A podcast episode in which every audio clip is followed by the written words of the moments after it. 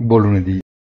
Grazie ai vistosi rialzi di giovedì e venerdì, nonostante l'evolversi del conflitto in Ucraina, febbraio potrebbe venire archiviato come un mese performance piatta per i mercati azionari, quasi che da una settimana con l'altra non fosse accaduto nulla che possa avere un impatto sulla crescita economica.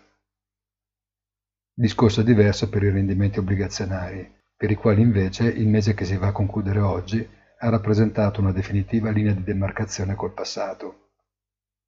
È evidente che il mutamento radicale dello scenario degli scambi internazionali, specie per le risorse energetiche, rischia di inficiare quello che dovrebbe essere lo sforzo per riportare sotto controllo l'impennata dell'inflazione e l'effetto presunto di temporaneità o quantomeno di contingenza della cosa destinato a tramontare definitivamente. Così come gli obiettivi verdi carbon free potranno o dovranno essere non rivisti ma diluiti nel tempo. La lettura degli indici azionari sembra molto limpida e deterministica, o forse ancora solo troppo dipendente dalla valanga di liquidità che raminga in cerca di profitto. Buona giornata e come sempre appuntamento sul sito easy-finance.it.